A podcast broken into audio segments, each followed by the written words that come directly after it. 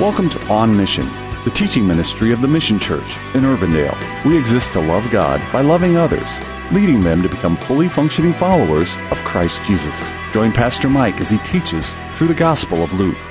Luke is referencing back to the Old Testament. He's referencing back to the, to the messianic prophecy. He's referencing back to the, to the, uh, the prophesied redemptive plan of God. And he's going to show in this gospel how that Jesus is the fulfillment of those prophecies. I want you to know what's been fulfilled among us. It's been prophesied for thousands of years that a Messiah was coming. Theophilus, I want you to have a solid record that shows you that Jesus is that fulfillment. He's going to cement what Theophilus has already been learning by giving him a well researched, documented account. How does he do that? Well, he begins with John the Baptist. And we're going to take time to look at that, but not today. He begins with John the Baptist and he shows how John the Baptist is actually the fulfillment of the prophecy that was made in Isaiah 40, verses 3 through 5, that the Messiah would have a forerunner. There would be an individual who would come into the scene of humanity that would go before the actual Messiah and would prepare the way for the Messiah to begin his ministry. So he begins there. And he shows how John the Baptist is that fulfillment. Then he turns his attention to Jesus himself. And the prophecy that was given back in Isaiah 7:14 that a virgin shall conceive and bring forth a son. And he shows how Jesus is the fulfillment of that prophecy. He then turns to the life and work of Jesus. And he begins to highlight his teaching, his miracles, his death on the cross, his resurrection from the dead. Luke wants to help Theophilus see how God's messianic plan, announced in the Old Testament, has been accomplished in the life and ministry of Jesus. And Luke states with absolute clarity why. That you may have certainty. That's important.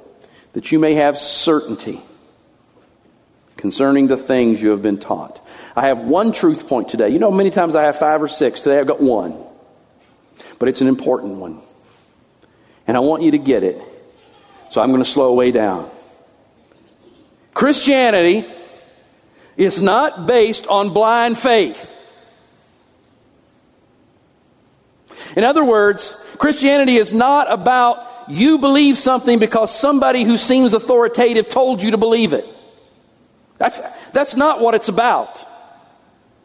That's not what Christ wants. That's not what God expects. He, he doesn't expect you just to accept what I tell you. Or what some other pastor or some other priest or some other religious person tells you. Christianity is not about blind faith. It is built on real time, observed, documented facts.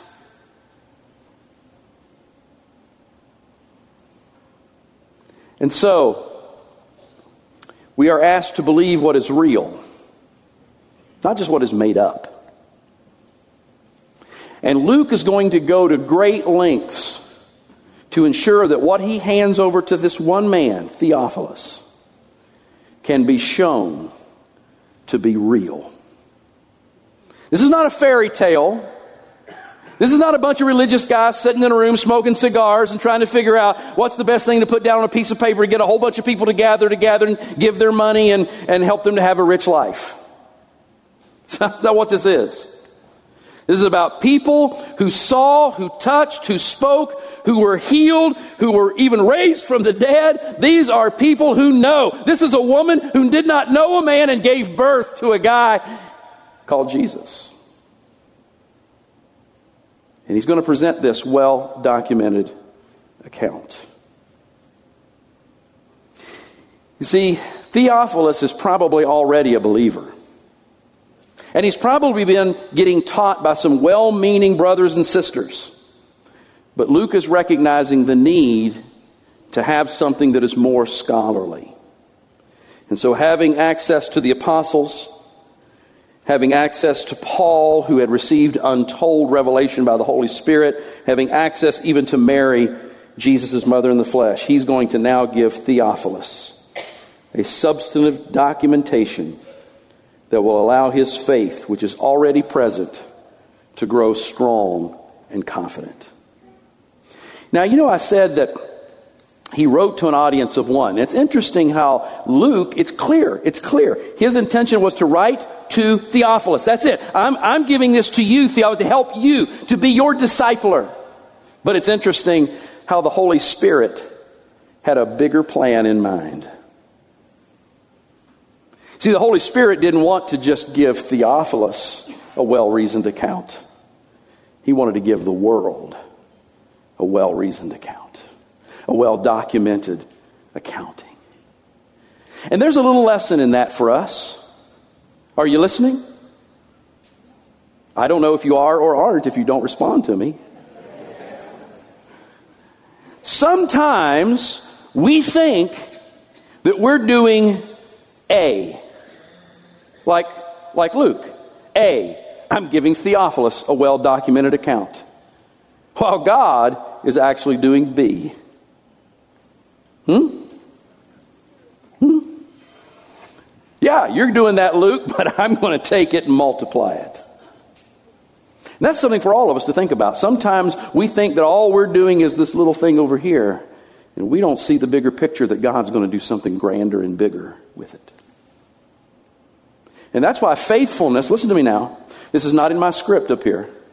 This is why faithfulness in the small things is important. Because you never know when that small thing that you don't give much credence to, much, you don't think much of it, might be something God is about to promote. Like, may I use Greg Stearns's because of the gospel? Greg, don't get a big head. We know how to blow it out if you, if you need us to. But, you know, hey, I'm a, hey, Pastor Mike, what do you think about this for a sermon? Sermon? Man, this is for the fall of the church. This is awesome, right? Small faithfulness here, God may turn out to use bigger. Well, I diverge to something else. This is why Luke wrote his gospel. Again, who did he write it to? Well, I've already told you. Theophilus. What do we know about Theophilus? Not a whole lot, but we know this little bit.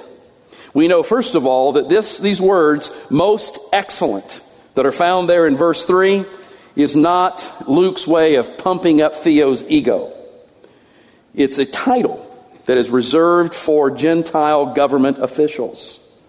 That then tells us something about Theophilus. Most likely, he is a Roman government official, he is a non Jew. He's a non Jew who has come to some measure of faith in Jesus, and he needs to be discipled so that he can grow to his potential. He needs discipling. Theophilus, by the way, this is interesting, I didn't know this. Theophilus is not a name that would be common among Roman Gentiles. Theophilus actually is a compound word which means one of these three things loved by God, lover of God, friend of God. It's probably unlikely that a Roman set of parents would give their child that name. So it's believed that his real name is something different. That very likely, Lockyer again says, he, you know, he, he makes a case that perhaps this Roman official took that name when he became a follower of Jesus. We do have good record in, in the New Testament of people's names being changed after they become followers of Jesus, right? Saul becomes Paul. Now, I'm not going to stake my salvation on that. I'm just saying that, that, that, that's something that is thought. So, what you have here is you have in Luke a Gentile writing to another Gentile about a Jewish Messiah. Isn't that awesome?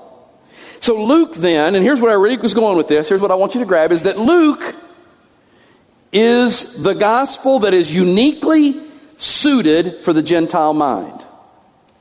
Now, all the gospels are good for us.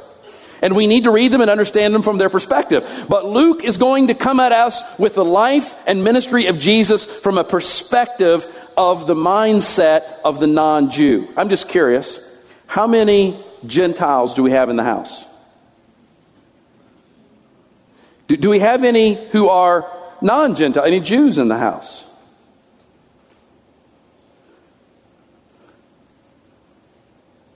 Uh, one? Uh, uh, who, who, where? Oh, fantastic. Awesome. In our small group, you guys weren't there Thursday night. In our small group, uh, one of our small group participants raised his hand and said, I'm Jewish. Was it 0.23 something? I don't know. It's, probably got it from Ancestry.com or something. I don't know. But, but cool. Yeah. But see, again, I, as I figured, we are a massively a group of Gentiles. I think we're going to benefit from the gospel that is designed for us. How is Jesus presented in Luke? And by asking this question and answering it, I'm then forecasting some of what you can expect to hear as we move forward. Number one, Luke presents Jesus as uniquely, uniquely human. Uniquely human. Yes, he's God. Luke makes that clear too. But he also makes clear that, that Jesus is not God pretending to be human. But that Jesus is the Son of God who actually becomes human. 100%. He's not 50% God and 50% human. He is 100% deity and 100% humanity. He becomes a brand new thing that never existed before. God in flesh. The nature of divinity and the nature of humanity. Luke traces Jesus' lineage back to the very first man, Adam. In so doing, he shows that the full scope of humanity, since all come from Adam, are part of this Messiah's concern. Number two, he shows Jesus, he presents Jesus as uniquely compassionate. Uniquely compassionate. Uniquely compassionate toward humanity whose lives are trapped in the grip of sin and death. And we find that Jesus' compassion is really poured out upon those whom the culture of the day thought these kind of people are throwaways. In the culture of the day, women were more than marginalized. They were completely unrespected, completely more sought, looked at as maybe a step or two above a slave. You find Jesus being very compassionate toward women. This is On Mission. The Mission Church is located at 12001 Ridgemont Drive in Urbandale. To learn more about our ministry, visit our website at themissiondsm.org or call us at 515 255 2122. We gather for worship each Sunday at 10 a.m. We would be honored for you to join us. Have a blessed day, and thank you for listening to On Mission.